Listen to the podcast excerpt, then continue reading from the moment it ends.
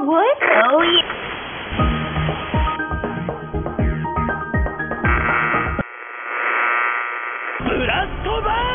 You are now listening to Blast Burn Radio.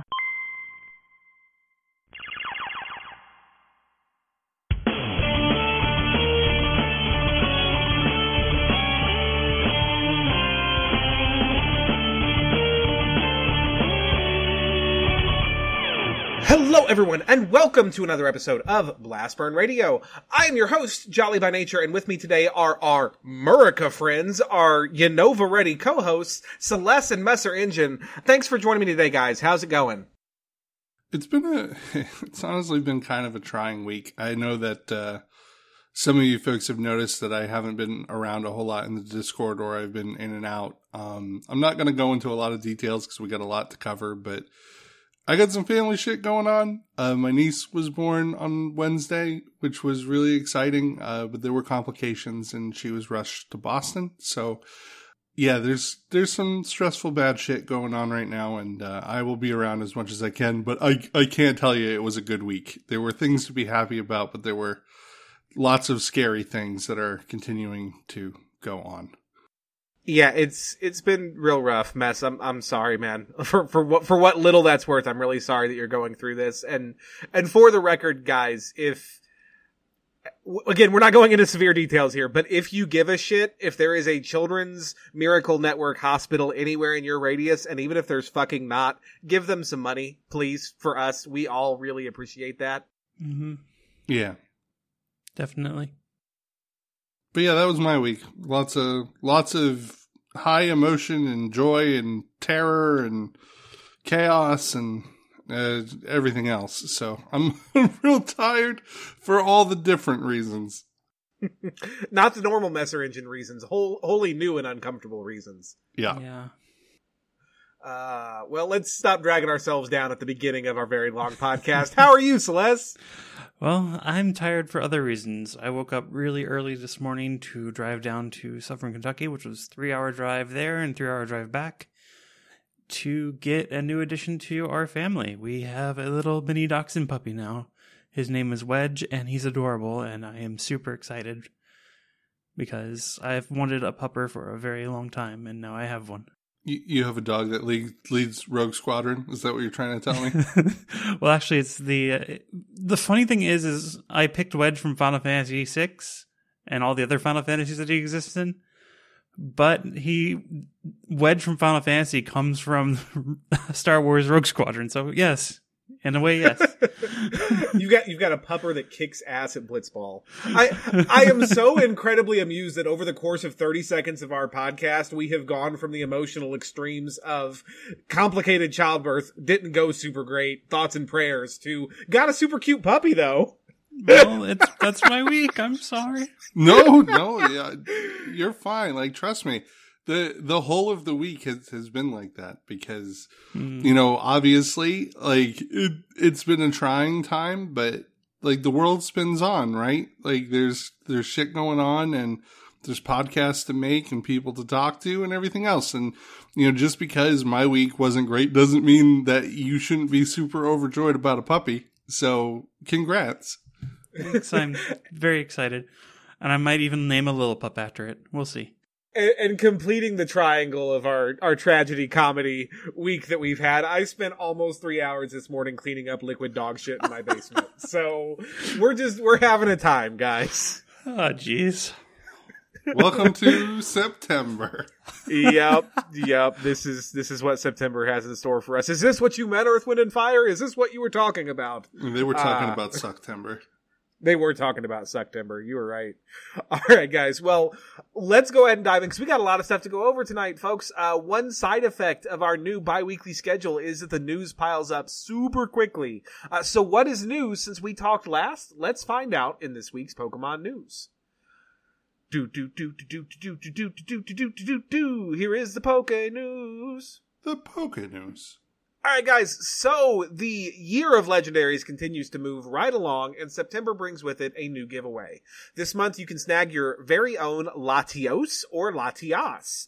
As with previous events in this series, which legendary Pokemon you receive is dependent upon your game version. Sun and Ultra Sun are able to redeem a Latias, while Moon and Ultra Moon redeem a Latios. These Pokemon come at level 60 in Sun and Moon, or at level 100 with a gold bottle cap in Ultra Sun and Ultra Moon. In Europe and Oceania, this Pokemon is available simply by redeeming your mystery gift by Wi-Fi. However, once again, those of us in North America are given the shit end of the stick and we're stuck getting our codes from retail. And this time, it's from Best Buy of all fucking places. Uh, this event ends on September 23rd in Europe and Oceania and codes will be distributed through the 29th here in North America. So go out and get your airplane dragon.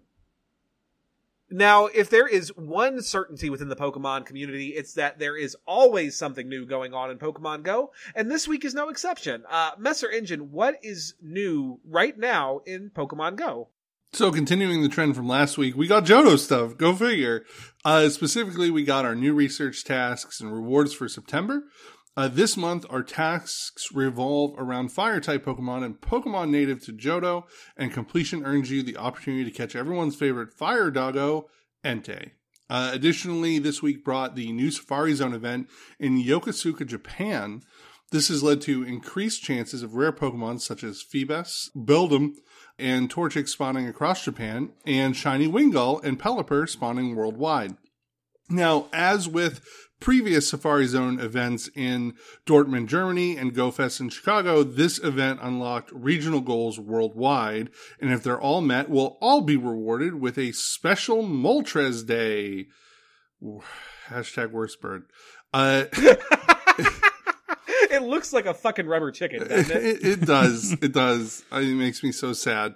If all goals are met uh, for a three hour window on Saturday, 9 8, uh, all raids will feature Moltres. They will know the special move Sky Attack and have a chance to be shiny. In addition, because we unlocked the previous rewards of Zapdos and Articuno days, if we're successful this time around, we'll also unlock the currently unannounced Ultra reward. So get out and complete some research tasks, everybody. Thank you, Messer Engine. Now, we had some really cool stuff happen in Pokemon over the last couple of weeks, and that includes something really cool that our streaming platform, Twitch, rolled out this week. Uh, starting this past Monday on August 27th, Twitch Presents is running a special long term, and I mean long term, marathon of the Pokemon anime. Uh, specifically, they are live streaming every single episode and movie from the long running anime. Uh, they're doing 10 to 16 episodes a day on Monday through Thursday with encore presentations of those episodes on Friday and Saturday and movies on Sunday. They started with episode one, episode one period, episode one of Indigo League on Monday, and they plan on continuing at least through the finale of XYZ, which spans 16 movies and 19 seasons. Uh, this marathon is going to extend well into 2019. As a part of this event, Twitch has also debuted a new extension, a new browser extension for use during the stream, the Pokemon Badge Collector, where you can collect badges that appear on the screen and have your score tallied on a leaderboard. Uh, be sure to check out the stream and relive some of your favorite anime moments over at twitch.tv slash Twitch Presents. I don't got I don't got enough time to collect all them patches. right?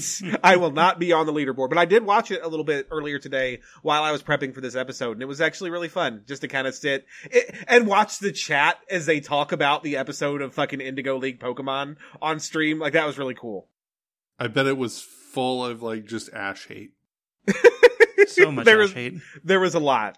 Uh, now the big news since our last episode was definitely the Pokemon World Championships in Nashville. And they were super exciting, you guys. Uh, we saw great matches in Pokemon VGC, in Pokken Tournament, and in the Pokemon Trading Card Game. And we crowned new world champions. Uh, in addition, we got new announcements spanning almost everything. No Let's Go, shockingly enough, and I think that was probably a pretty severe misstep on the Pokemon company's part. Like they're struggling already with the fact that the competitive community is very blasé about Let's Go, and this was their chance to turn that around, and they totally fucking didn't. But we did get cool stuff uh, from everything from Detective Pikachu to trading cards to VGC 2019. Uh, so let's go ahead and jump into all the news that came out of Worlds. Now, firstly, uh, the upcoming film Detective Pikachu was featured during the opening ceremony at Worlds this year, and we got a bit of new information, though mostly uh, realistically they were just building up hype. Uh, we did get a new logo for the movie as well as confirmation of a May 2019 release. The director also led the crowd in chanting Pikachu and then Charizard, which apparently was recorded and is going to be used in the movie. So that's really cool. I'm not sure how I feel about this movie, to be honest. It's going to be incredibly different from everything that we've seen out of Pokemon before, but Ryan Reynolds is in it and he makes everything good. So I'm still kind of excited to see what they make it into. We also saw a major new announcement for the Pokemon trading card game coming into 2019. Uh, the new Tag Team GX card type was announced. Tag Team GX cards will feature two Pokemon of the same type joining forces to unleash devastation and will thus have higher HP and deal much more damage than a normal Pokemon.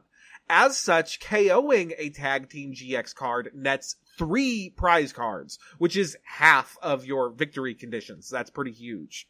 The previewed Tag Team GX card features Pikachu and Zekrom, and it is scary strong. So it is going to be really interesting to see how these powerful new cards will change the competitive Pokemon trading card game metagame. Man, that game has changed since I played it. Oh, it's it, it, goes through so much, and the power creep builds, and then they dash it, and they say, "No, guys, the number's getting too big. We have to cut these mechanics out," and then they just do it again. So, fucking trading cards, man. Yeah, the last time I played it, I was building a all the starters deck that went along with red and blue. So that's yeah. It's been, it's been a little while. Mm. Been a been a minute. Yeah. Now, of course, this was the World Championships, and as such, we did crown new champions. Uh, in the Pokemon trading card game, we saw Naohito Inui, I apologize if I butchered your name, sir, uh, of Japan, win in the juniors division. Uh, Magnus Pedersen of Denmark won the seniors division, and Robin Scholz of Germany won masters in trading card game. So congratulations to our new champions. In Pokken Tournament, we saw American competitor Jacob Thankswalot Waller. He won an extremely close final match and the championship. Congratulations, Jacob. It was really hype. I'm not normally a fighting game type of dude. This was so hype to watch. I highly recommend going back and watching the on-demand video. In VGC, Juan Lee of Japan won the juniors division. James Evans of the United States won the seniors division. And in an incredible, absolutely mind baffling set, uh, Paul Ruiz of Ecuador overtook American competitor Emilio Forbes to become our first ever Latin American world champion. Congratulations, Paul. You played incredibly and you more than earned your victory. Now, looking ahead to next year's tournament series, we did get some important announcements. Uh, firstly, the small stuff. It, it, was announced that the 2019 World Championships will be held in Washington, D.C. Uh, so start planning and saving if you're hoping to attend. Probably more important, however, we got confirmation finally on the game versions and format for VGC 2019. The 2019 format will be in what's no, what's referred to as the GS Cup format. GS Cup is a VGC format which bans only Mythic Pokemon and Ash Greninja. Everything else is legal. Cover legendaries are restricted, however, allowing only two of them per team. Otherwise, all Pokemon are legal in this format. Uh, that said, they're doing something a little bit different this time around with that GS Cup format this season to make things more interesting. So they've made it into a developing format. There are going to be three like sub formats that are active through the 2019 season. Uh, first, the Sun series, which runs actually from from this week, from September 4th through January 7th. It follows the GS Cup rules, but it bans Z Crystals, Mega Evolution, and Primal Pokemon. So giving us some things that aren't normally usable and competitive, but taking others away, which is kind of interesting. Uh, the Moon series, which follows it up and runs from January 8th through April 1st, loosens these restrictions by allowing for Z crystals with the exception of Ultranecrozium Z, but it continues to ban Mega Evolution and Primal Reversion. Finally, from April 2nd through the 2019 World Championships, the Ultra Series becomes active and all moves, forms, and items legal under GS Cup rules become legal. I know that's really, really complicated, but what do you guys think? What are your thoughts on the format of VGC 2019? Well, I think when you have something that's actively competitive and uh, particularly when there's, you know, I think a very established meta that folks settle into, changing things up can be really good. And it looks like this is intended to do like exactly that. You know, having these like mini seasons almost, these sub formats means that things won't stay stale from like start to finish. Like it'll continue to evolve as the rules change throughout the like year, year and a, a quarter that we're going through, which I think will be real good. And I, honestly, the, they're probably going to have to wait and see, you know, what the uh, what the results are. I'm sure if this is something they're doing that's kind of new, they're going to spend some time just watching and seeing how the meta evolves and what people's reactions are to it uh, to decide whether if it was successful or not. I can't think of anything more to say than that because that was my uh, comment as well. It just is going to shake up teams. Really, it's going to keep people from having the same team throughout the entire VGC series, which is going to make things a lot more interesting, honestly. See, I've got mixed feelings about it because, you know, the metagame develops over time anyway, like naturally. That's kind of how it works. And so you're putting that on a timer to some degree. You know, you don't have a, a, full year to develop in the series and figure out what works and what doesn't and let the meta settle. Like the meta is going to have to settle very quickly and there's going to be a lot more surprises. And I just can't decide from my perspective if that's actually a good thing or not. But I guess we're just going to have to see how it goes. I'm really excited to watch it. I'm not going to play this, this season. I actually thought about it. I'd really kind of like to dig into, to VGC format, but as volatile as this series looks like it's going to be, it doesn't feel like it's going to be the best newbie stomping ground. So I think I'm going to sit this one out, watch and wait, and maybe try to jump in in VGC 20. I think, you know, there's probably a situation where they're, with esports becoming as prominent as they are now, like they're really becoming a lot more mainstream. They're probably looking at what's out there. And granted, this is a turn based format. It's different than, you know, real time stuff but if you look at something like League of Legends or Dota, where there are champions like coming in regularly that shake up the meta on a regular basis, like that's good for viewership. It's exciting. Like people are like, oh, what's going to happen? Like, how is this going to change up the way that people play? And then they get to watch how the meta adjusts to like a forceful change. So they're probably looking at trends and seeing, you know, what experimentation they can do and whether it's going to be worth it. Yeah, because unlike those games where they could be patched every almost every day to change up things that are unbalanced, Pokemon is Pokemon, and there's not really an easy way to send patches out for the games because they're cartridges. You know what they could do? They could let us use the goddamn mythicals they give us about four fucking times a year. Game Freak, looking at you, motherfuckers. Let us use these goddamn box ornaments. But they they just want them to be pretty on your poker shelf. Yep, you're not allowed to use them. They're fragile. They're made of porcelain. Don't break the porcelain. My Magearna is not made of porcelain. It's made of goddamn mithril steel, you bastards. They're uh, they're just about as useful as like having a what do they call them? The little uh, oh, shit, the little Nintendo statues that they use today. Oh, the uh, fucking amiibos. the amiibos. Yes. They need to make us mythic amiibos so we can actually put them on our poker shelves. uh, I still have yet to buy uh. one because I refuse to buy amiibos. I love my amiibos. Amiibos are neat. I kind of want them. I'm not going to bullshit. I can't bring myself to spend good money on those things, but I they're so to. expensive. They're they're neat, but they're so expensive. They are very expensive. Uh, all right, guys. So the Blast Burn Radio Nuzlocke World Tour continues to move onward and upward, and our next stop is the Unova region with Pokemon Black and White as has become tradition around here, before we jump into gameplay stuff, let's just talk about these games, uh, our personal experiences playing them, and just overall what significance they have for us personally, what they mean to us, if, if anything.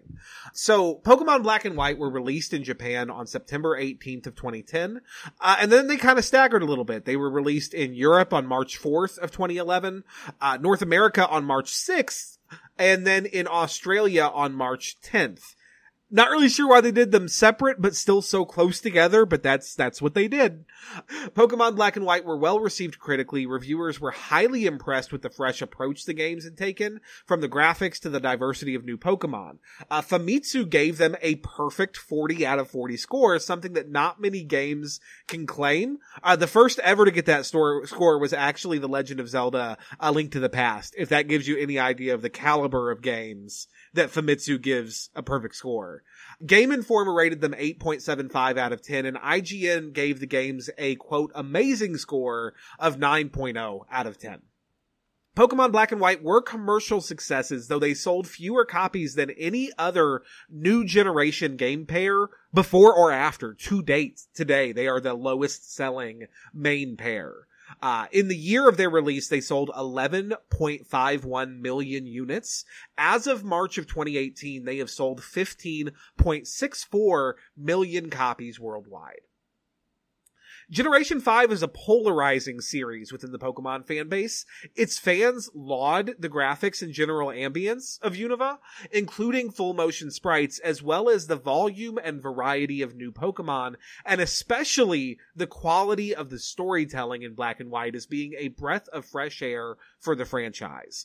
Those who criticize black and white, however, are often pointing to some of those same features that others love. Uh, the regional Pokedex has been criticized for unnecessary or even, in the opinion of some, lazy designs, while to many the full motion sprites feel unnatural and clumsy.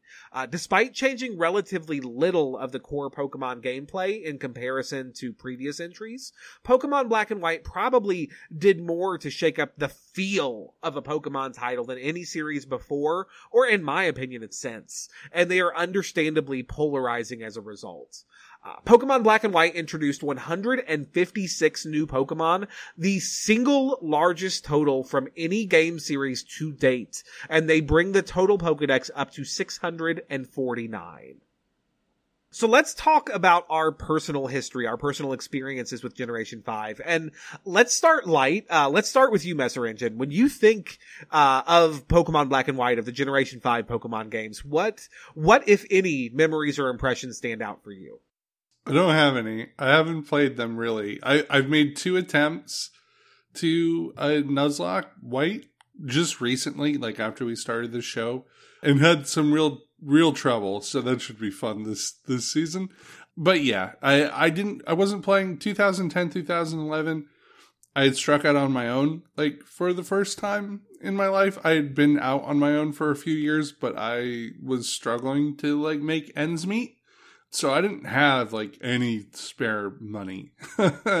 so I I didn't get a chance to play them. Like the impressions that I I do have of them, limited as they are, is the Pokemon that I've seen from this generation or used in competitive since we started this series. I think are real cool. Uh, but that that's all I got. Okay, well, obviously, then you don't have a starter. I don't think that that picking it up and playing for an hour before wiping out really qualifies as your starter, your baby. Um, but do you have a favorite of this starter trio? So, I I really like Seviper as a Pokemon. Its its baby form is what Sevi, uh, Snivy. Seviper is the poison boy. You're thinking of Serperior. Oh, Serperior. I'm sorry. I'm losing my mind. That other snake. Uh, yeah, I like Serperior an awful lot, but I like Serperior because of Contrary. Like my exposure to that Pokemon is in competitive where it's got access to its, you know, hidden ability. Outside of that, I don't really know. The otter's real weird. And the pig, the pig is, is super, super cute. Digging that but yeah, for the most part, if we're talking competitive, it's uh, Serperior all the way.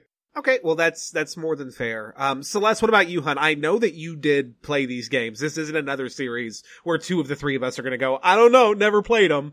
What are your impressions or memories that stand out for you with with Pokemon Black and White? So, Black and White is an interesting thing because I went and picked it up like the day of release Um, was very excited about it because I hadn't played a Pokemon game in a long time. And Black honestly brought back my love for the games. I loved the new Pokemon. I love how fresh it felt. It just having a new dex with nothing old mixed in, and there seemed to be new Pokemon almost. I was running into new Pokemon all the time. Um, I used to be one of those people who had a little bit of hate for some of the Pokemon, like the ice cream cone and other ones, but honestly, thinking about it now, those designs are fine. I mean, not every Pokemon's going to be a Geodude. It's just not going to be a Geodude. but um, I, I don't know how to phrase that. But yeah, I I love the story in it. Um, I don't remember if I finished it or not. It's been so long. I don't know.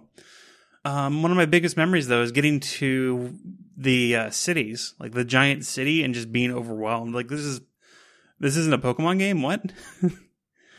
uh, but yeah, it, from what I remember, it was great. The gym battles were fun. Going through the world was a lot of fun, and the storyline was great. And I'm really excited to actually play through this again and see what I remember and what I don't remember. Well, cool. Very, very cool, Celeste. Do you remember who your original starter was in Black and White? Yes, it was the pig, actually, to pig, the cute little fire starter.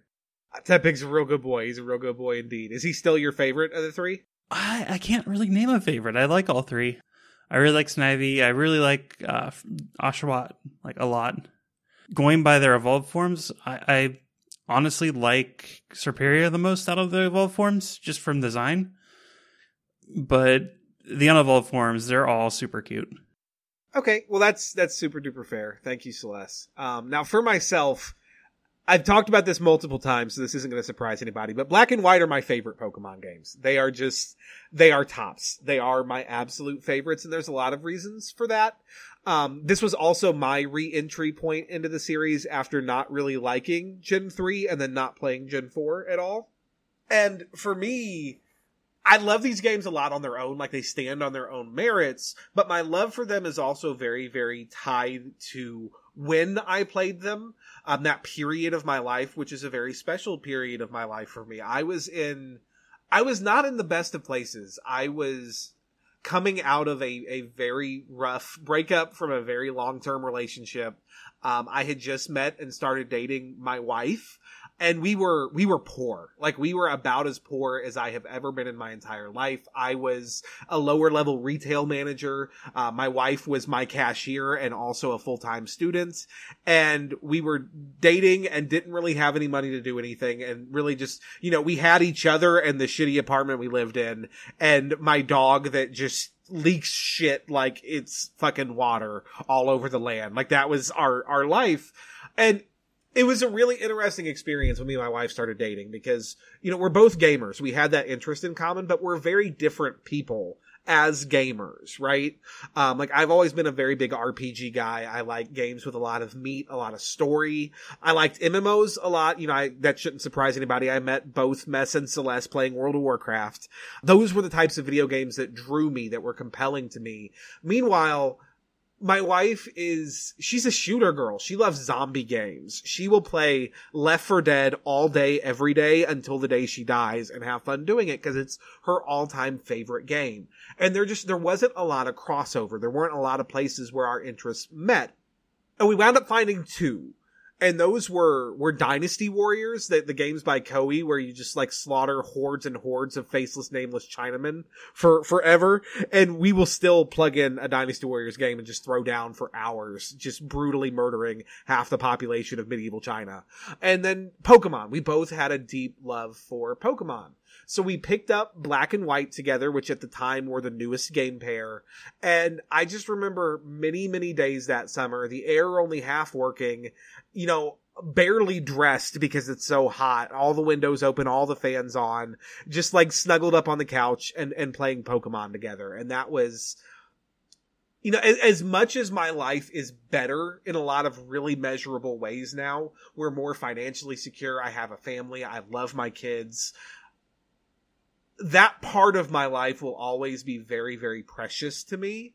And these games were a big part of that. So that makes them, by extension, very precious to me. That doesn't mean that they don't stand on their own merits, however. The storytelling in Pokemon Black and White is top fucking notch. It's as good as storytelling has ever been in Pokemon, and that's very compelling to me as a person. The characters are very real people to me, and that, that has a lot of value. The regional dex is fantastic. It, I can't express how much it drew me in as somebody who was very unimpressed with Hoenn and, and who was kind of far removed from Pokemon for quite a while to come in and not know any of the Pokemon. But they're all new. Like they're, it, it recaptured the feeling of playing Red and Blue again when I was 12 because there were all these strange, new, wonderful creatures to get to know all over again. And it was, I understand why some people really hate that, but for me, it was fucking magical and and I loved it, and I continue to love it. They are my favorite fucking Pokemon games. Always will be. Awesome. Yeah, Looking forward to it. Yeah. I'm super excited for Gen Five because it, it it's the start of where things aren't slowing down. There's not a third gen or third game that is improved. It is there. I don't know. Yeah, I mean, again, there's there's positives and negatives there, and we'll talk about that stuff as we go. Like, I hear you, I absolutely hear you, but yeah, there's.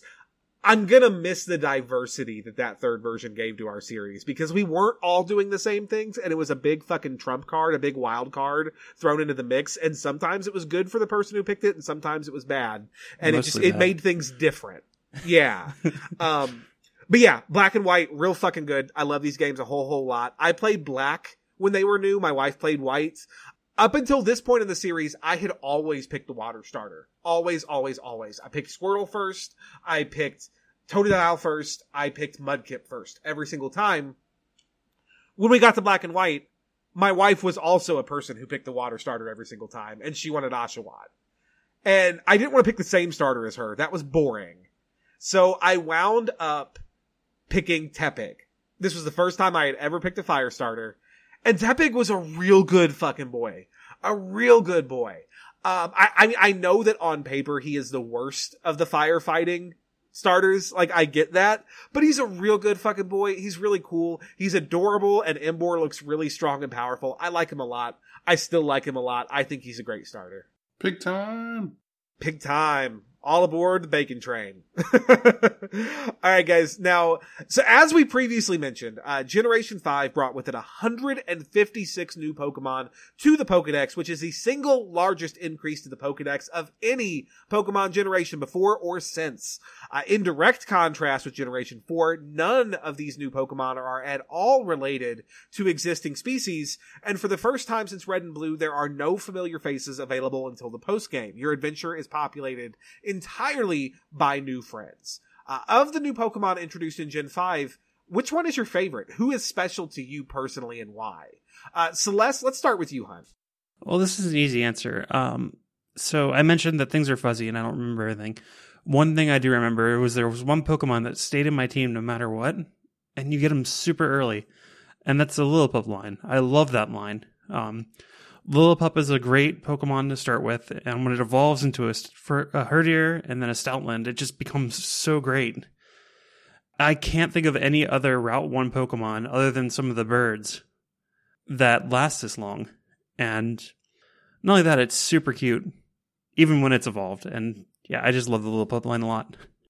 All right, that's that's fair. That's really fair. Um, go watch the Pokemon Sun and A- Sun and Moon anime. No reason, just watch. Why? I'm scared. Uh, no, no, it's okay. It's okay. Um, so for myself, there are a lot of bugs in Gen Five. There are a lot of real good bugs in Gen Five, and that makes Jolly real, real happy in his soul place. And I'm sure some of you guys are expecting me to say Volcarona, and I love Volcarona a whole lot. Volcarona is a real good buggo. But for the same reason that I never call Scizor one of my favorites, even though I love it a whole lot and it's a real good bug, I don't say the same for, for Volcarona because everyone loves Volcarona. Volcarona is always the bug that people point to and they go, see, all the bugs aren't bad. Look at that one. And it's real great, but it's not the only good bug that we've got.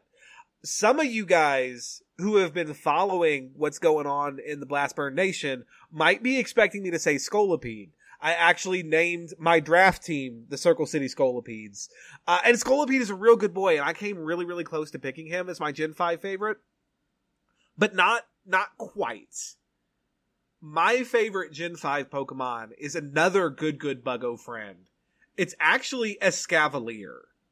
And it's funny because Escavalier is does not necessarily, despite being a good strong bug, does not necessarily fit the archetype, the mold of what usually makes for some of my favorite Pokemon, right?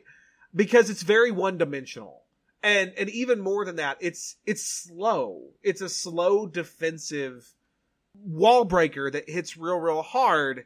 And and normally I like, you know, fast things that set up and sweep your whole team.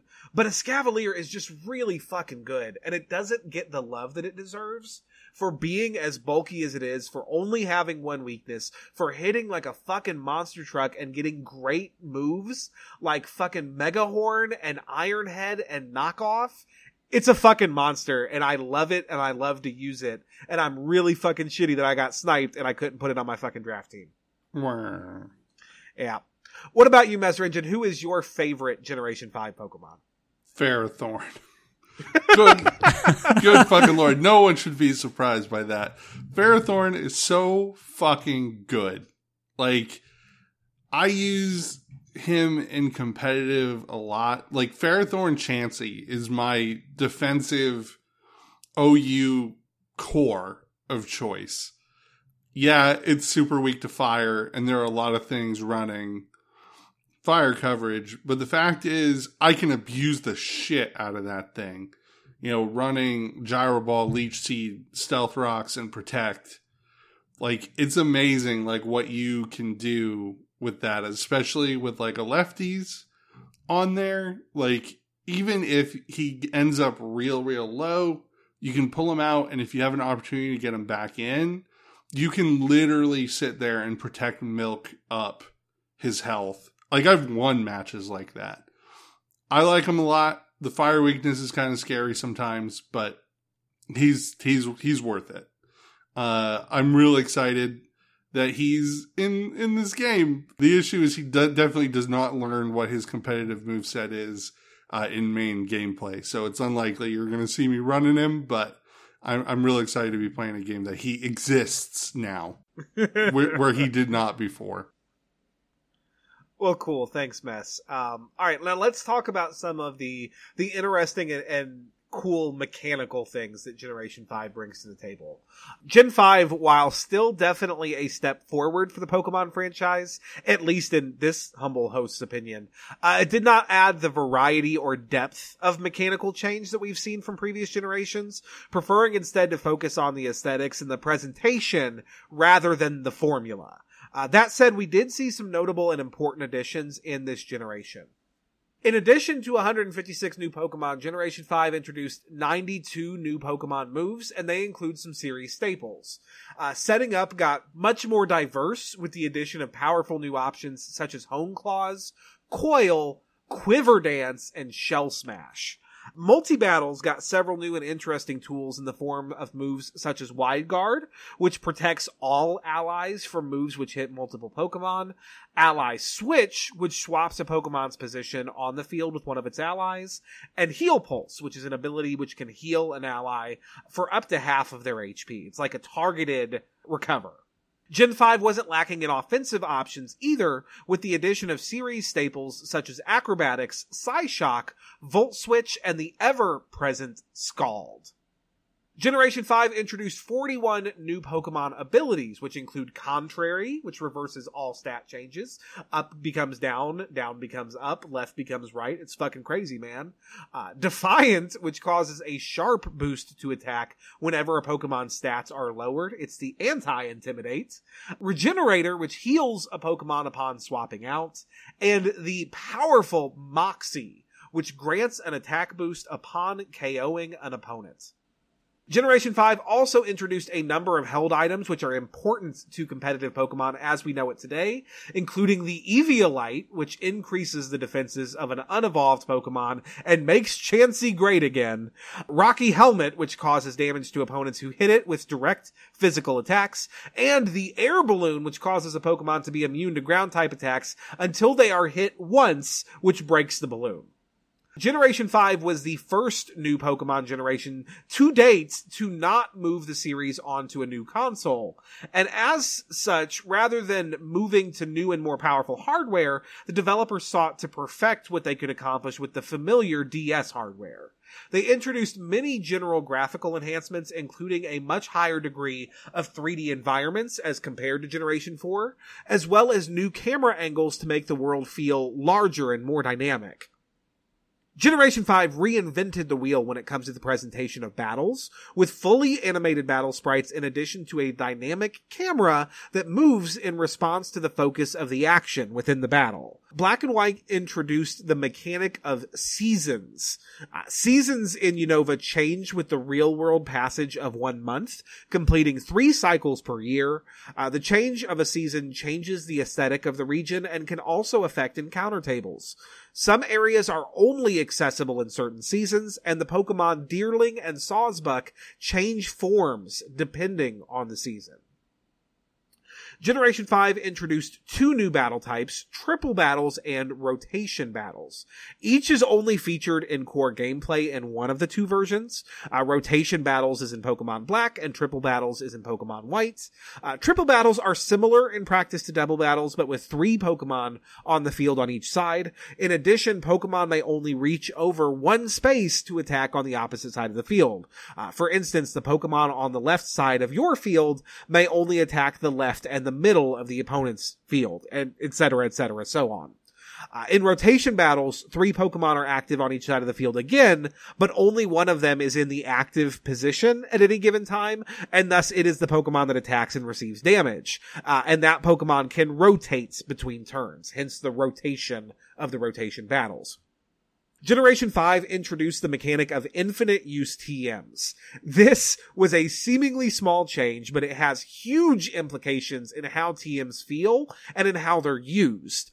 Uh, gone are the days when you hoard these rare and valuable items against a perceived or real future need, or long gone are the days where you would speedrun a game over and over to get multiple uses of fucking Earthquake. Uh, now you can use these items as they should be valuable tools to expand the toolkits of your Pokemon whenever you want to, however you want to. Black and White did introduce, as we mentioned previously, the largest pool of new Pokemon to date, and that was necessary because in Pokemon Black and White, you only encounter those new Pokemon through your main journey. Unlike in previous installments, there are no old familiar faces bolstering the new cast of characters and providing a sense of the familiar. Through eight gyms, an evil plot to conquer the world, and a large and varied region, every Pokemon you encounter is brand new. Game Freak explored themes of divergent evolution with this Pokedex as well, asking themselves questions like, what would populate these caves if not Geodudes and Zubats when designing this regional Pokedex? Of all the features in Generation 5, this is the one that is the most polarizing proponents of Black and White's approach to the regional Pokedex, such as myself, applaud it as a breath of fresh air, a unique take on the tropes of the series, and a fresh start that truly feels fresh. Uh, while critics deride the regional dex as derivative and unnecessary, and rail against the ability to find any old familiar friends to bring with them on their journey. Love it or hate it, the reliance on the regional Pokedex is a defining feature of Generation 5. Lastly, one of the largest and most ambitious editions of Pokemon Black and White, and one that we will unfortunately be unable to showcase as it's no longer in service, is the addition of hidden abilities to Pokemon through the new mechanic of the Pokemon Dream World. Uh, the Dream World was an online mini game that trainers could participate in once a day by uploading one of their Pokemon from their cartridge to the global link, where they could then sign in on their computer to play mini games. They could grow and tend their berry garden in the dream world as well as play games and befriend Pokemon to bring back to their cartridge, who would then know abilities not available on wild caught Pokemon. This was the introduction of the now familiar mechanic of hidden abilities. Hidden abilities have become a huge feature in Pokemon, and they started here in Black and White with a flash game hub known as the Dream World, which is now lost to time. All right. So, as is tradition around here, at the end of series four, your hosts sat down and we had a good long discussion about what worked in series four, what didn't, and how we could improve our rule set. Now, as always, while we all have a hand on that ball, while we all give input, we do lean into our good friend Messer Engine as he has that strong background in game design. Um, so Mess Buddy, I'll let you go ahead and go over what is changing with our rule set for series five. Awesome. Thanks, Charlie. So as mentioned, we had our, our post season meeting. Uh, where we go over everything, what worked, what didn't, what could have been better, what were we happy with, and then we make adjustments. And honestly, this is really the first time that we we sat down and we were more happy than dissatisfied. Not to say that we're uh, we've ever thought our rule set is bad. We just as we started, we always found that there was a, a lot of room for improvement, and we've been iterating for over a year now. But we found that the point values from Series 4 were really, really solid. Uh, and as such, uh, we're not altering them. Go figure. Uh, the scaling hard mode points in particular accomplished exactly what we wanted them to do. Uh, it allowed uh, Jolly, in particular this time, to catch up without handing oh, free points to him. Uh, he had to earn it, and God, did he earn it.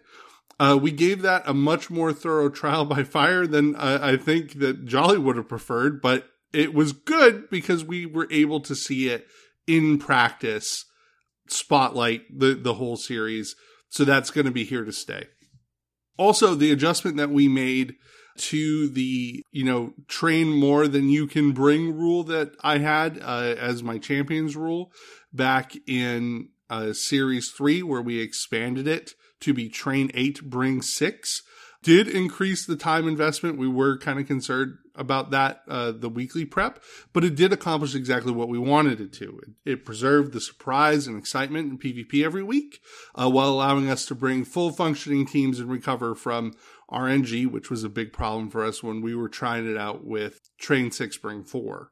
This rule will also be returning uh, as just part of the core rule set. Now, that isn't to say we didn't identify any room for improvement. We always find something to nitpick because it's just who we are here at Blastburn Radio. As our, particularly, as our hosts get better every single series at Nuzlocking, we always have to look at ways to make the series harder without making it impossible. Like we are well aware that it is not good for all of us to wipe out that like this is a competition that you watch like week to week, but we also don't want it to be easy either because if it is, we lose the danger, and danger is a really important part of Nuzlocke. Now, the element of surprise is really important and exciting in PvP. Uh, but it's equally important that our audience be engaged. Like we like talking to you about what our teams are and the decisions that surround them. I know we've gotten feedback from you guys about the PvP blogs I did in season three and that you guys were kind of missing that those were around. And even doing those was a challenge because we can't tell you guys what we're thinking without telling our competitors what we're thinking. So that's been a struggle for us. So we either keep quiet and and or lose the element of surprise, and, and neither of those things is really good. So we talked about it extensively, and we think we've come up with a compromise. So thinking outside the box, uh, we're going to address this and, and the compromise we came to. Uh, I'm about to discuss in a moment, but I, I kind of want to talk about metagaming first because it it plays in to this decision. So just for sake of definitions, metagaming is taking knowledge about the game that isn't given to you within the game and using it to play the game. Now, as you might imagine, we metagame a lot in our ga- gameplay for this series. Every time we do a new season, we research possible encounters. We look up a way to obtain an item or TM. Those things are, are metagaming. The internet is a beautiful resource. Uh, that said, this type of metagaming is overall positive. They, it helps us build better, more diverse, and more interesting teams, and then use those teams to beat the shit out of each other, which you guys really enjoy. The problem is the other type of metagaming. In Pokemon games, we have access to everything, absolutely everything that we need to know about a given opponent. We know their team comp, we know their move sets, we have access to damage calculators that can tell us exactly how hard an attack will hit. This type of metagaming, which we'll call for simplicity's sake, combat metagaming, is absolutely harmful to our show because it removes the sense of danger from the Nuzlocke. Now, if we already know that we can't lose, we don't feel the stakes. And if we don't feel it, you won't feel it. And we're, we're very aware of that, particularly over the course of the, the last season. We were, we were on our shit, you guys, which was good for us getting through things that were, were real hard, but wasn't really great from an entertainment standpoint. So for this series, we're not going to be participating in any combat metagaming. Uh, and this means that we're going to have brief descriptions of what the gym battles and major bosses entail, like kind of along the lines of Erika is a grass type specialist. Her ace is a Victreebel and her signature move is Giga Drain. That gives us a little bit of information about them, but not detailed information. Uh, and that's all the info that we're going to have access to when we go into in-game fights.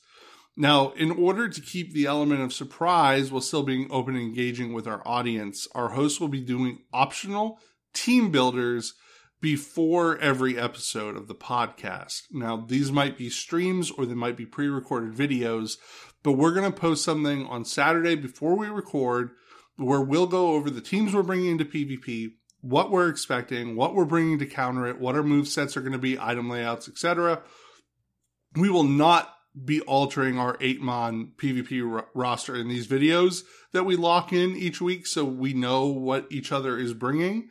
Uh, that way our opponents always know like what is on the table so they can plan appropriately. We as a, a trio are honor bound. We have, we have sworn, sworn an oath uh, that we will not watch each other's team builder content until the season is over. And as a result, we also ask that you guys respect the nature of this content and not discuss the contents of our team builders where our opponents can see. If, if you guys can't do that, then we can't do these videos to keep you in the loop on what we're doing. Please, please, please, please be respectful. Now, I want to note that this is completely optional. If one of our hosts doesn't have the time or desire to do a team builder at any point, that's valid, but they cannot withhold any team changes from the other hosts unless they happen in the team builder. Our hope is that this content will allow us to engage you, our audience, regarding PvP while still capturing that element of surprise, as well as address some of these, you know, other concerns that we talked about to make things more exciting uh, I want to point out that the change regarding the combat metagaming should make hard mode gyms in particular more exciting. Like you will note that during season four and, and any previous season really, when we're hard moding a gym, like we'll come in and we'll tell you like what the strat is when we walk in you know, the gym leader has this, this, and this. Like normally you would counter it with these things, but they have coverage on these specific mons. So you got to be careful. This is how we went around, you know, fixing that. And this is the extra team member we leveled this week to mitigate that. Hard mode gyms are going to be more dangerous than ever this season. We hope you enjoy that.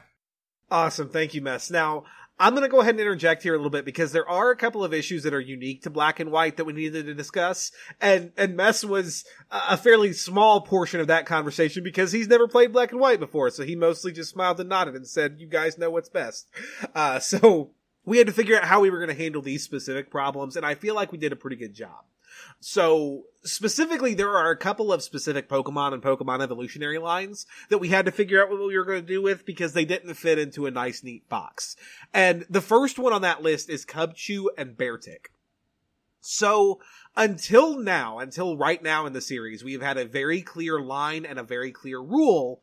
If it's not legal in Smogon competitive in the OU tier, it's not legal in the challenge. Period. That's just it. Uh, this rule was actually challenged by, of all things, fucking Beartic. so, the reason that Beartic presents a problem is actually its normal ability, which is Snow Cloak. That ability and all other abilities that boost evasion in weather is banned in Generation 5 OU, and for really good reasons. Uh, I'm not going to dive too far into the weather wars in competitive here, because I would keep talking all night about something that's not really relevant anymore. There's a whole lot to unpack there. Uh, but the, the too long didn't read version, the TLDR, is that when weather is set by an ability, it never goes away unless it's replaced by other weather.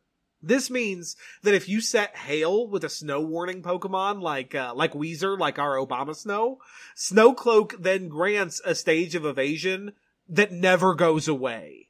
Ever. As long as that hail is active, that bear is dodgy as shit. And, and yeah, that's that's a genuine problem. That being said, it's not our problem. We won't have Weezer. There aren't going to be any Abomasnows in our runs. And without that factor, the ability's not really broken. Even if I take a turn to set up hail, it gives me five turns of evasion, and then the hail goes away, and so does the evasion. So, yeah, Beartic is in. Our first ever allowed Uber in Blastburn Radio history is fucking Beartic. Go figure. Now, the next specific Pokemon that we needed to have an answer for are actually Karrablast and Shelmet. Uh, these Pokemon are unique in that they only evolve when traded, and specifically when traded for each other. Uh, this means that following the strictest possible interpretation of the Nuzlocke rules, if you don't catch both, you will never evolve them. Uh, while the Nuzlocke rules are really important, we have bent the rule set before to allow for evolution. I mean, for instance, we allow trade evolutions, period, when trading is generally against the rules in our series. Uh, and ultimately, having neutered Pokemon, having encounters that just stay awful forever on our rosters, it's not fun for us and it isn't fun for you guys to watch, at least in our opinion. Uh, so ultimately, we're going to allow, at need, for a Karrablast or a Shelmet to be captured to be held just long enough to evolve your legitimate encounter, Karrablast or Shelmet, just to facilitate the evolution, never used in battle, and then released immediately. So again, this is technically, it doesn't follow the letter of the Nuzlocke rule, but it's in line with the spirit of the rule, and that felt more important to us, and this felt like the better compromise. So that's, that's what we're doing there on a fairly minor note and avoid avoiding all story spoilers because Mess has never played this game before and holy shit you guys, it's a Pokemon game where the story actually kind of fucking matters. Uh, the character N does not fall neatly into any of the boxes, any of the categories that we have set up for point assignments. So ultimately we had to make a decision to categorize him and we made the decision to consider him a rival and to score his battles as such. I understand that's not the only possible interpretation there. It's the one that we went with. Don't at me. and then finally, we were faced with an interesting dilemma in that our series generally ends when we defeat the Pokemon League champion. And, well, no story spoilers, but the main story does not end with the champion this time you don't actually fight the Unova champion Alder until the post game when you rematch with the Pokemon League. So we had to decide whether to end the series at the climax of the story or at the champion fight. Uh, this could have gone either way for a variety of reasons, but ultimately we chose to end the series at Alder, at the champion. So this means we're actually going to get to see some of the post game in black and white and two additional weeks of gameplay beyond what would normally be the end of our series. And it also means that we're going to have another mid-series finale like we did in series 2. So look forward to that. Hey guys, it is Jolly from the future. I am just cutting in here real quick because I am not a smart boy and I forgot actually one pretty big specific thing to, to Generation 5 that we are uh, adapting this time around that I didn't talk about when we recorded initially. So that's 100% my bad. Uh, what I want to talk to you guys about is about encounters and specifically areas like caves and forests and dungeons and all that cool shit. Um, so up until this point in the series, generally speaking, a cave or a dungeon or a forest is bookended by two different areas, right? Uh, like it's, I think, Route 4 that runs into Mount Moon, and then Mount Moon is the inside and it comes back out on Route 5, or whatever. I probably have those route numbers wrong. They really don't fucking matter right now. But the point is, is that the area outside the dungeon is labeled differently than the interior of the dungeon. Uh, In Gen 5, that is not true. Uh, the exterior area of Pinwheel Forest, which is fairly large and has very different encounters than the interior, is still called Pinwheel Forest. So, ultimately, for a couple of different reasons, we decided to consider those exterior areas to be separate from the interior areas that they are, are labeled the same as, that they're attached to. Uh, so if you figure out, you know, if you're following along and you see that we got two pinwheel forest encounters and you're like, what's the deal with that? One of them came from outside and one of them came from inside. So there's a couple of different areas that applies to. If you have any questions, you guys know how to get at us. But that's how we're handling that and that's why. Uh, so yeah, I just wanted to make sure that I was very upfront and that you guys got that information. And now I will kick it back to our show. Now, lastly, you guys, as always, our champion for our previous series gets to set their very own rule for the next series. And for the third goddamn series in a row, that bastard is Messer Engine. Uh, so Mess, buddy, what rule are you imposing as your champion's rule for Unova? So, having gone to do this a couple times now, like I've mentioned in the past, that when we look to make a champions rule, a, a lot of times we, we want to address some concerns maybe that we have about the series and we're experimenting with like what we want to see or what we think might be cool. And this season is no exception. Throughout the course of the season, like we all talk, like we have a big meeting at the end, but you know, we're, we're hot on the pulse of the series as it were. So, you know, I have a long drive home a lot of times, like Jolly will give me a call and we'll just talk over some, some shit about how we think things are going, you know, the challenges that, that we're facing on the season so that we, we have all of this feedback that we share with you brewing as we get to the end uh, of the season. And one of the things that has come up time and time again is the fact that our teams don't always look different enough. Now, I feel like the third version has always differentiated at least one of us because the the regional dex often was very very different in that game. But we're at a point where that's done. Like until we we get back around to to the World Tour Redux or whatever we're going to do later, like we're done with that. And we have Shiny Clause, which does this in a way because it guarantees like a certain mon is on your team and you have to build around it. But Shiny Clause is at, at the whim of fate for, for good or ill, as we saw last season. We could see none or we could see four. uh, so with that in mind, what I want to do for this season is allow folks to franchise tag a specific Pokemon that we will draft here today like we draft our starters, which will be, we'll call it the signature Pokemon that we build our team around. And what that means is if I draft, I don't know, like Mandibuzz, then only I can use Mandibuzz uh, on my team. I have to, it becomes like Shiny Clause. I have to go out of my way to catch it. If I catch it, I have to use it till death do us part it's always got to be on the team. And that's going to give at least one Pokemon on all of our teams, make them unique, which is really, really valuable uh, for a couple of reasons. One, it makes things interesting for PvP. Two, it allows our, our competitors to build around that concept to say, you know, I know this Pokemon's going to be on my team if I can manage to get it. So I need to start planning what my what I would like my team to look like if I can manage it around what that Pokemon does well or or doesn't do well.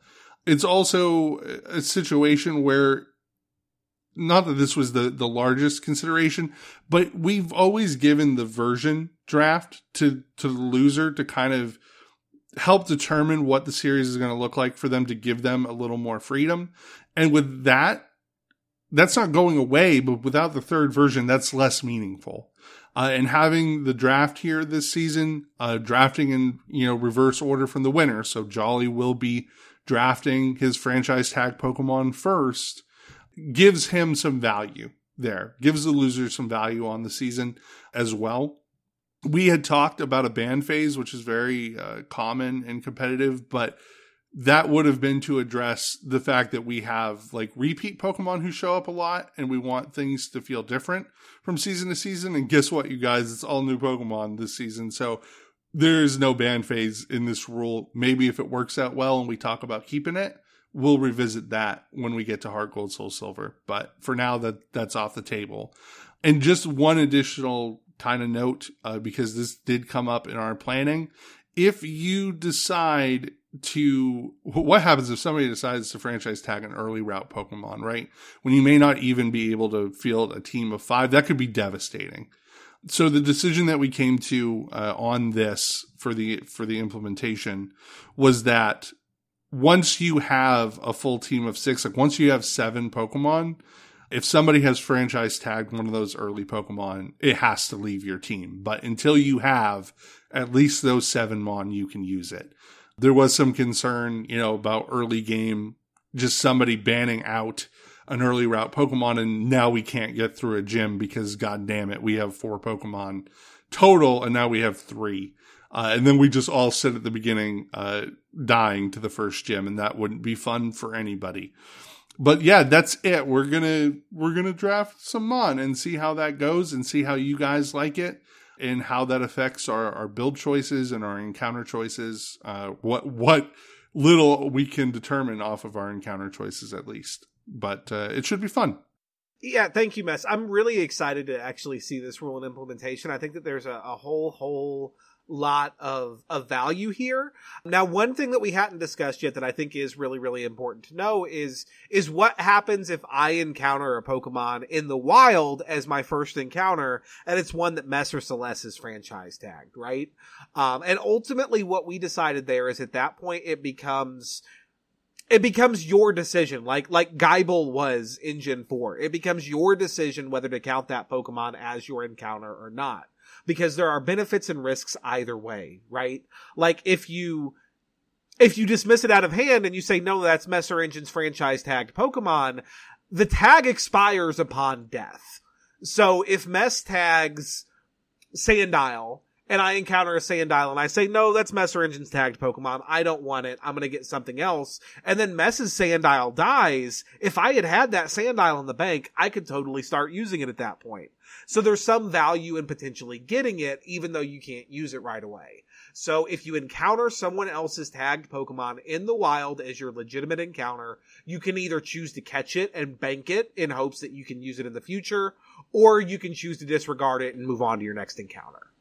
Uh, one thing that uh, we should probably also mention because we didn't bring it up and it is uh, relevant is what happens if we get to like the the mid season or the late mid season and we have not been able to secure or find or encounter or catch our franchise Pokemon. For for us, that's we're going to define that as as week six on the series because this is going to be a long series.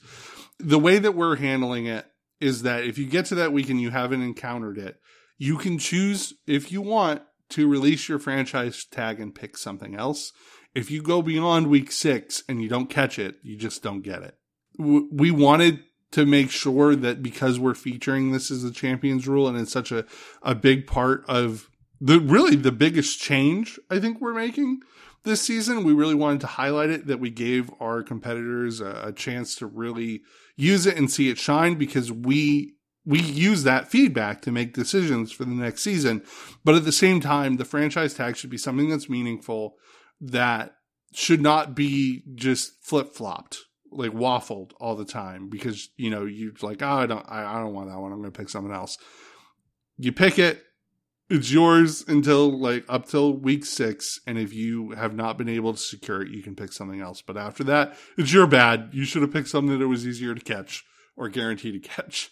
Yeah, this is, and, and again, guys, this is a really complicated rule. There's a lot of facets, and we're probably missing things. So just bear with us. We're gonna have to make some judgment calls as we go. I think we're gonna have to to make some some audibles, some plays on the move. But overall, I think there's a lot of value here. I think that this particular champions rule is going to help us bring more interesting and diverse teams, which is more entertaining for everybody. It's more entertaining for us to play. It's more entertaining for you guys to watch. And it's also to help us strategize because at the end of the day, you know, all series four, we didn't know what else Celeste was bringing, but we knew that goddamn bird was coming. And so now we're all going to be in that position for at least one Mon. And so that's going to make PvP really interesting. Yeah, absolutely. All the early shinies belong to me, apparently. Yep, yep. I can't wait for your shiny fucking pigeon. I'm waiting for it. I better not get a shiny pigeon. I don't want that pigeon. Shiny Pidove. Yeah, well, we we didn't want fucking doofs either, but that fucking happened. you, are Celeste, Hey. the mother of burbs. I am mother of burbs. And I'm going to be mother of puppers. All right, guys. Now it is time once again to to do our drafts, and we've got three of them this time, guys. All drafts, all the time, uh, and of course we will be starting with the partners and friends that we'll be taking this new journey with. Now, draft order is of course determined by performance in the previous series, which means that as our repeating series champion, the son of a bitch, Messer Engine gets the perk yet again of drafting first and having all options on the table. Uh, Messer Engine, which starter Pokemon will you be taking with you on your adventures in Unova? I want you to know before I tell people what I what I'm selecting here that I heavily considered making my naming convention this season the fucking New England Patriots just for you. Oh, you son of a whore. I'm not doing that. Uh, but yeah, I, I heavily considered it uh, after all the shit you gave me at the end of last season. I'm choosing Tepig. I want that cute, cute fire pig back to the firefighting. This does mean that the only firefighting Pokemon starter that I did not pick is my favorite, which is kind of sad, but I, I don't know. Snivy is real fragile and that otter is just weird to me. So I guess we're going, we're going bulky fire pig. Ah, ah, that's a real good boy. You're gonna have real good luck with him. Don't, don't, uh, don't put too much faith in the bulk though. It's, it's largely, largely an illusion. I will warn you of that. Yeah, you know I'm gonna fucking wild charge and kill myself. Yep. Yep.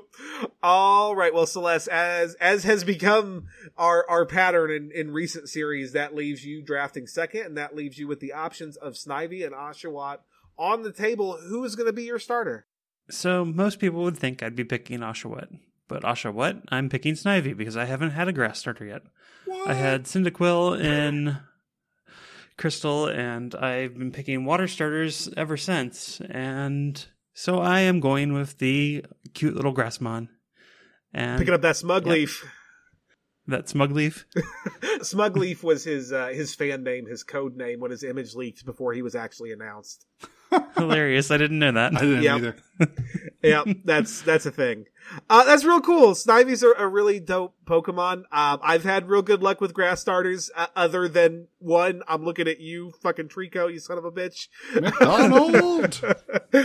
uh, but yeah, yeah, that's that's real cool. I I hope that you have a really good time with with Snivy Celeste. And holy shit, you guys. That leaves me with Oshawott. I Jolly gets a fucking water starter. It's a goddamn Christmas miracle. Uh, again, I've never used Oshawott before. Again, he was he was my wife's starter when we played these games together. But I've got a fondness for the little ninja otter. I think he's a pretty cool Pokemon. I the black and the black and white anime gets a lot of shit, right? And a lot of it's for good reasons. It's not the best that the Pokemon anime ever was, but Oshawott is fucking adorable. So I'm I'm hype. I'm down with the little otter. Let's do it. Piplup was more adorable in the anime. I mean, actually, actually, no. Oh my god, I forget. It, oh, it was a Molga. It was a Molga. It, very late in the black and white anime, Dawn shows up, and Piplup and Oshawott start battling over the affections of a Molga, and it's fucking adorable. Um, but yeah, you know, neither here nor there. Uh, all right, guys. So we have our partners. Next, we will need to yet again select our game versions. So I was unfortunately the big loser of Series 4 yet again, and I will be bringing the doof right along with me into Unova. This also gives me the first choice in our game version. Now, remember that we're going into games now with only two versions. So while this is still a really important choice, it's now it's a really important personal choice now, right? It's it's all about picking what's going to put me in the best position, not necessarily denying my opponents what I don't want them to have because I don't get to deny anyone anything. Celeste still gets her choice of versions after I'm done, and if she chooses opposite of what I choose, then Mess will get to choose his game version as well. So this is a very personal decision, so I'm making it from a very personal place. Uh, so for me, this decision comes down to one evolutionary line ultimately. I have always really, really liked uh Reuniclus. He is among my favorite psychic type Pokemon, and because I played black, I've never used him in a playthrough. So for our series, I will be taking Pokemon White so that I can use our good little cell boy. Now that does leave Celeste drafting second yet again. So Celeste, which game version will you be taking into Unova? I'll be drafting black version. Um, for a few reasons, it's the game I started with in Gen 5, and so I have some attachment there. And then I really am the mother of all birds, so I'm going to be trying to get a Mandibuzz. That's what interests me out of the two birds that come with the generation, just because I want something bulky and different this time. And I'm I don't want a Pidove, so hopefully no shiny Pidovs. Maybe a shiny Mandibuzz. We'll see. Shiny Mandibuzz. America Bird's gonna rock your face. Probably. Who needs America Bird though?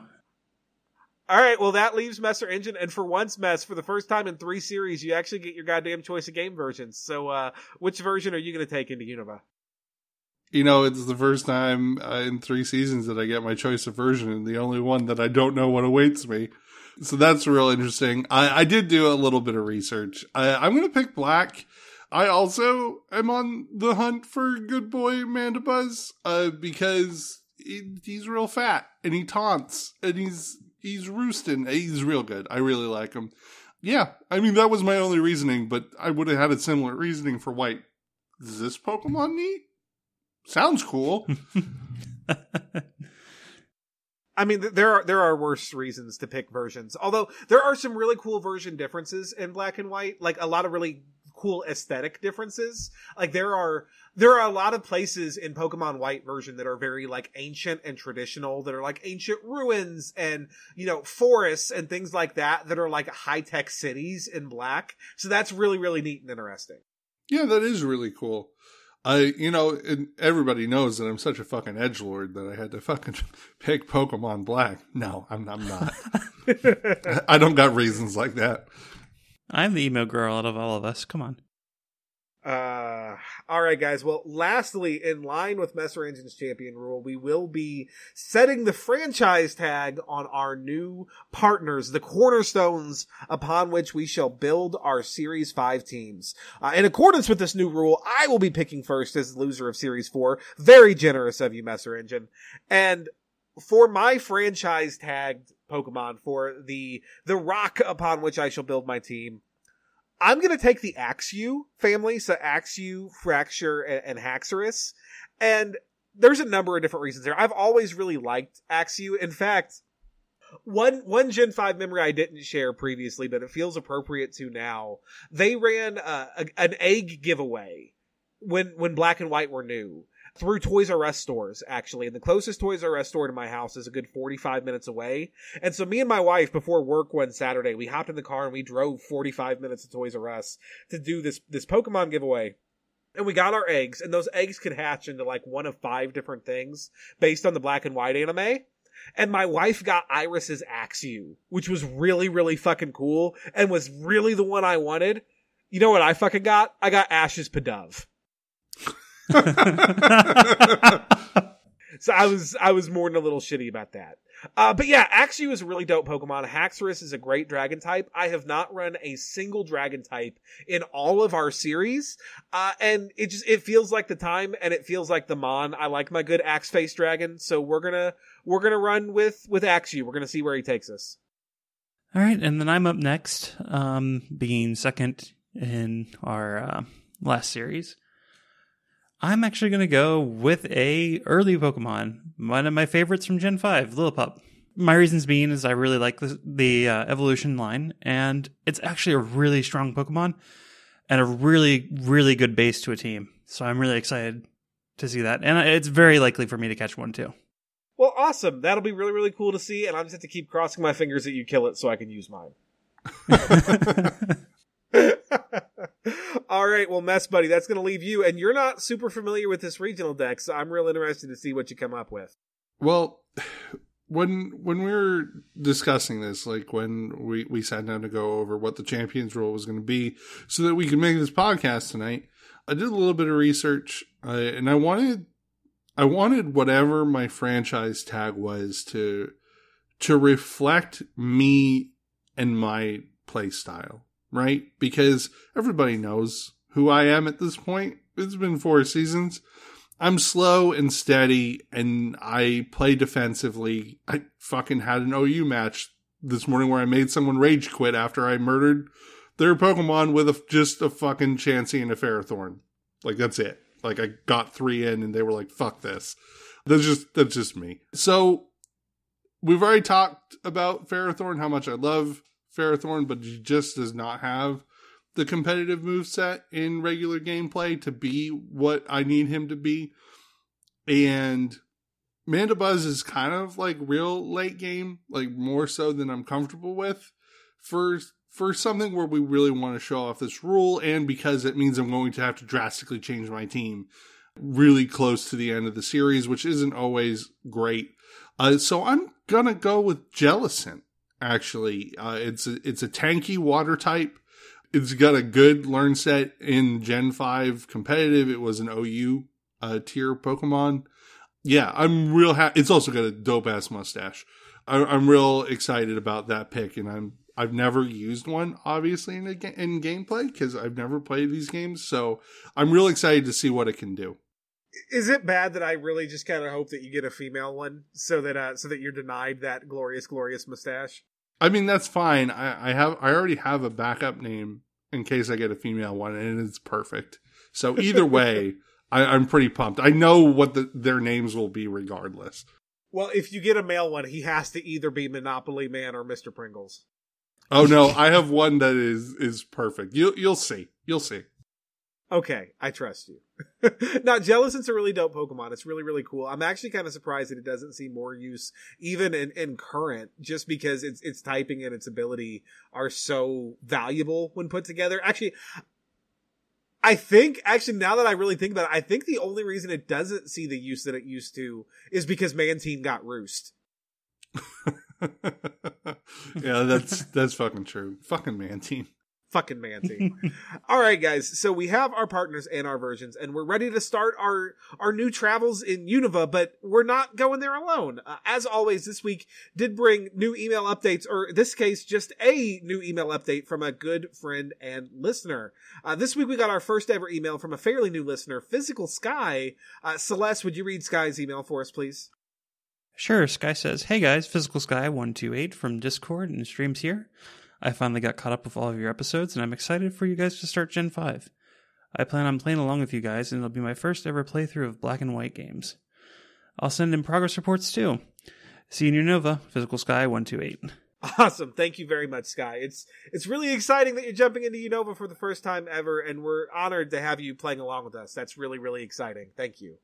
Just remember, guys, if you are a proud member of the Blastburn Nation, like Sky or, or, like any of our, our normal good good boys, and if you're playing along with us at home or just following the show, uh, just remember that we want to hear from you. Be sure to get at us by email or through social media, and we will share your messages with our community because at the end of the day, we're all in this together. All right, guys. Well, we have we have our starters, we have our versions, we have our franchise tags and it's time to stare down the barrel of our very first week in gameplay in the Unova region. Now, this week, our hosts will be starting our adventure in Nuvema Town, where we will choose our starter Pokemon alongside our BFF Forevers, and we will absolutely destroy our bedrooms before running off and leaving Mom to deal with the fallout. We will explore Route 1 on the way to Accumula Town, where we will get into an altercation with the enigmatic N. We will then head north and west through Route 2 to reach uh, Striaton City, and we will explore the Dream Yard, where a sketchy character will push us to take his sweet, sweet monkey. Finally, we will head into the Striaton Gym to challenge Chili, Cilan, or Cress for our first Unova gym badge. Our level limit for this week will be 14. How are you guys feeling going into Series 5? Do you have any particular Pokemon that you're hopeful to catch this week or, or in the series or, or any goals for your run that are informed by your experience in our series thus far? So I'm going to take a gamble and I'm going to skip the elemental monkey and try for a Munna. Ooh, Rolling them bones. playing risky. Rolling that dice. Ironically, the only way that I would take that same gamble would be if I did not catch a Lillipup. So I hope that doesn't happen for you, Celeste. Well, if I don't catch a Lillipup, I'm not taking that gamble. So Well, but but if you don't catch a Lillipup, then you've duped out everything but Munna on that route. um, Munna's in the uh, the uh, In the Dream Yard, which has Patrat and Purrloin and Munna. So if you get a Patrat and a Purrloin, all you can get is a Munna. that's true. That's really cool though. Moon is a really dope Pokemon. It's I mean, it's it's got its positives and its negatives. It's another one that's kind of reliant on the Hypnosis Dream Eater combo, which is not the best against people, but it's really really cool. It's it's one that was kind of foreshadowed, foretold way back in Red and Blue, where the little girl says, "I wish there was a pink Pokemon with a floral print," and then Munna shows up and it's a pink Pokemon with a floral print. So that's kind of neat. My goal for this week is not to wipe. that sounds real silly, but the I have I have tried to Nuzlocke white twice. Granted, this was the only time that that I ever picked up those games, and I've wiped both times to like bad situations, mostly while grinding for the first gym, like those fucking cats just lowering my defenses to the point where I have to like switch out and I switch out into something and it gets crit and dies. And then I got to do the gym like with three mon and I wipe. It's, it's not good. So I, I, my goal is just to make it through alive this week. Well, that's that's really valid, and I think that's going to kind of be, especially with the fact that we can't, you know, ride Bulbapedia all the way to victory. I think that's going to be all of our goals for a lot of this series. Is just, just don't fuck up and die. Just, just get through it alive. I don't know. I'm really excited for this series. I, I don't know if this is a correct feeling or not, but it's the feeling I have after the last couple of series. I feel like I make poor decisions and things go bad for me when I start to get too hyper competitive and focus too much on I have to do this to win, so I'm going to do this. So I'm just going to try not to be that way too much and I'm just going to make the best decisions that I can, play the best I can and enjoy enjoy a trip through my favorite Pokemon games and just kind of let the dice fall and see what happens. That's probably a, a good idea. There'll be there'll be less running in, into rival fights, I'm sure. Uh, actually, I don't know about that. There are so many goddamn rivals in this game, but you'll you'll see. you'll see. oh God.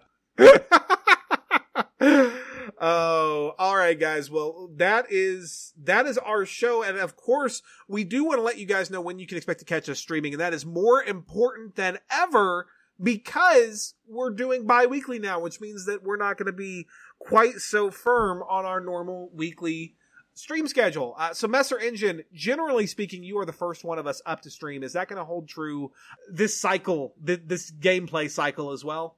Yeah, it is. And I, barring like news on my niece that requires me not to do so, or you, know what I mean, I, I should be on tomorrow night to play the first leg of gameplay. Okay, and when, where, and how will that be? Uh, uh, you wanted specifics. God damn it. Uh, it'll be at twitch.tv slash Messer Engine as always at 6 p.m. Eastern time. And if we need a second night, it'll be on, uh, a Monday in our two week span at 8 p.m. Eastern time once I get out of work.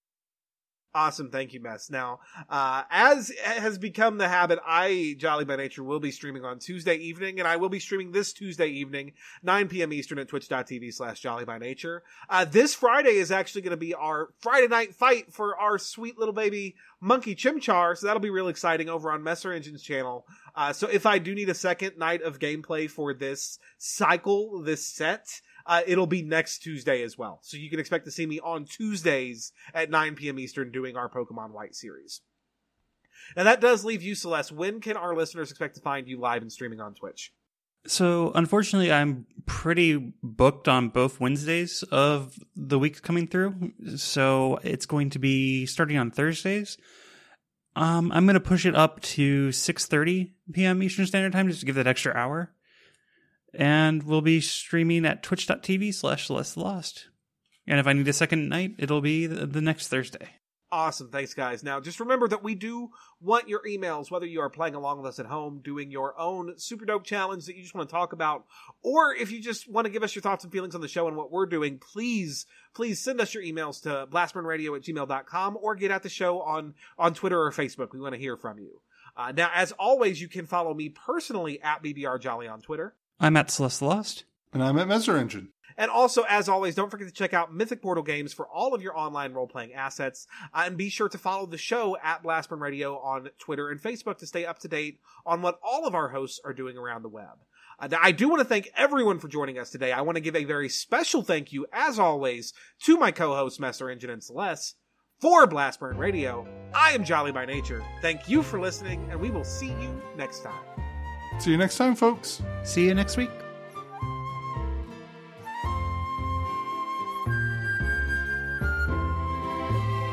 Blastburn Radio is a production of Challenge Accepted Media.